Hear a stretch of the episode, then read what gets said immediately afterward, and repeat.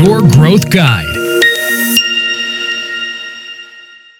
Πόσα χρήματα πρέπει να επενδύσει μια επιχείρηση στο digital marketing; Γεια σας, είμαι ο Κάρλος Τσιριγυριάν και το Your Marketing Growth Guide και πολλές φορές θα έχετε ακούσει το μπούσουλα, θα επενδύσουμε στο marketing 5% του τζίρου της επιχείρησης ή της κερδοφορίας της επιχείρησης, αναλόγως του margin. Όλα αυτά είναι μπούσουλες, είναι παλιές θεωρίες οι οποίες πολλές φορές μας πάνε περίπου 50 χρόνια πίσω, ίσως και 70 χρόνια πίσω. Πολλές φορές είναι α, θεωρίες που έχουν να κάνουν με πολύ μεγάλες επιχειρήσεις στην Αμερική. Κάποτε γράφτηκαν σε κάποια βιβλία και κάποιοι τα ακούσανε και με σπασμένο τηλέφωνο κάπως μεταφέρθηκε ως η αλήθεια. Αλλά κοιτάξτε να δείτε, η επένδυση στο marketing δεν μπορούμε να πούμε απλοϊκά ότι είναι 1, 2, 5, 10, 20 της 100 του τζίρου ή της κερδοφορίας ή τέλος πάντων τι λέω κάθε μπούσουλας. Είναι καθαρά θέμα του κλάδου και της συγκεκριμένη επιχείρησης.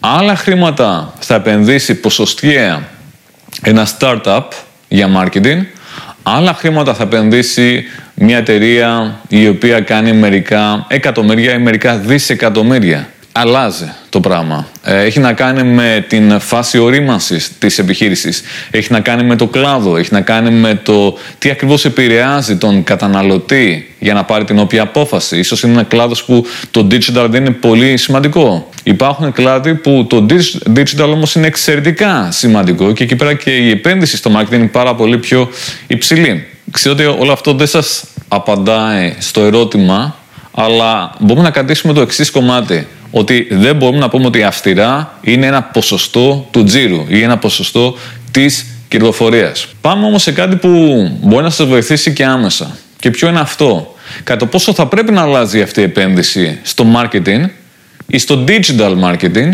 καθώς προχωράει η επιχείρηση; Ας υποθέσουμε ότι μια επιχείρηση έχει τζίρο 200.000 ευρώ και επενδύει στο digital marketing 10.000 ευρώ το χρόνο.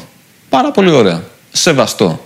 Δεν θα το σχολιάσουμε. Αν είναι καλό ή κακό, γιατί εξαρτάται από πάρα πολλούς παράγοντες. Α υποθέσουμε λοιπόν ότι αυτή η επιχείρηση που κάνει τζίρο 200.000 ευρώ, επειδή κάνει πάρα πολύ καλή δουλειά, οι πελάτες της είναι ευχαριστημένοι, αποκτάει πιο δυνατό brand, αποκτάει πιο πολύ επισκεψιμότητα, έρχεται παραπάνω πελατεία, χτίζει πελατεία, loyalty, word of mouth και όλα αυτά τα ωραία.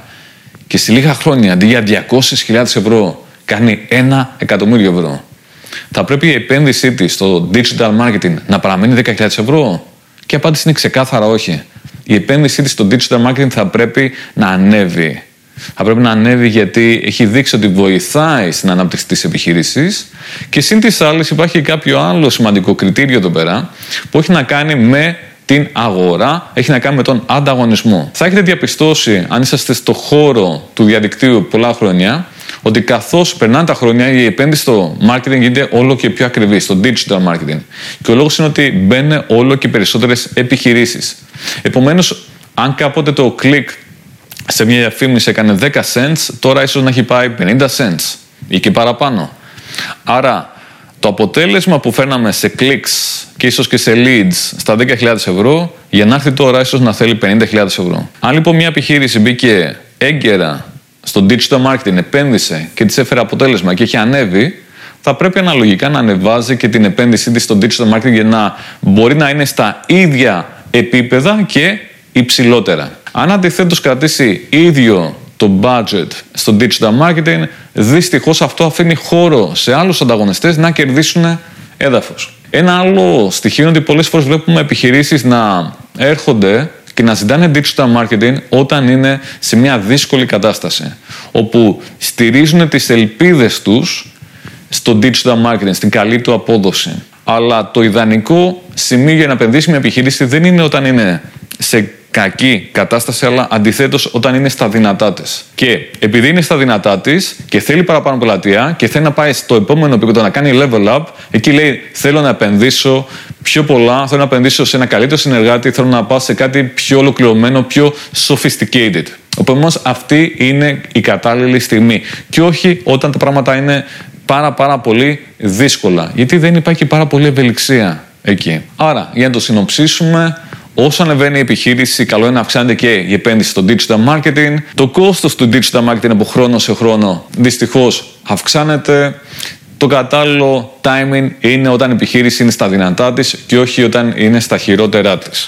Αυτά θεωρώ ότι είναι τρία βασικά concepts που μπορούμε να έχουμε στο μυαλό όσον αφορά την επένδυση στο digital marketing. Από εκεί και πέρα, ποιο θα είναι το απόλυτο νούμερο αυτής της επένδυσης, πιστεύω ότι εκεί είναι ο ρόλος του επιχειρηματία και ενός πολύ καλού marketing συμβούλου για να καταλήξουν στο όποιο νούμερο και βέβαια να είναι ευέλικτοι στο πώς θα αλλάξει όλο αυτό με βάση την απόδοση και με βάση την κατάσταση στην αγορά. Γιατί δεν είναι δοκιμαστικός σωλήνα, δεν είναι εταιρείε μπάρι, όπως υπάρχουν και διάφορες άλλες μεταβλητές. Ελπίζω το σημερινό επεισόδιο να σας ξεκαθάρισε λίγο το τοπίο σχετικά με το πώς μεταβάλλεται η επένδυση στο digital marketing ανάλογα με τις συνθήκες, την απόδοση κτλ.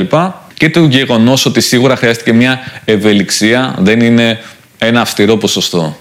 Τα λέμε στο επόμενο επεισόδιο.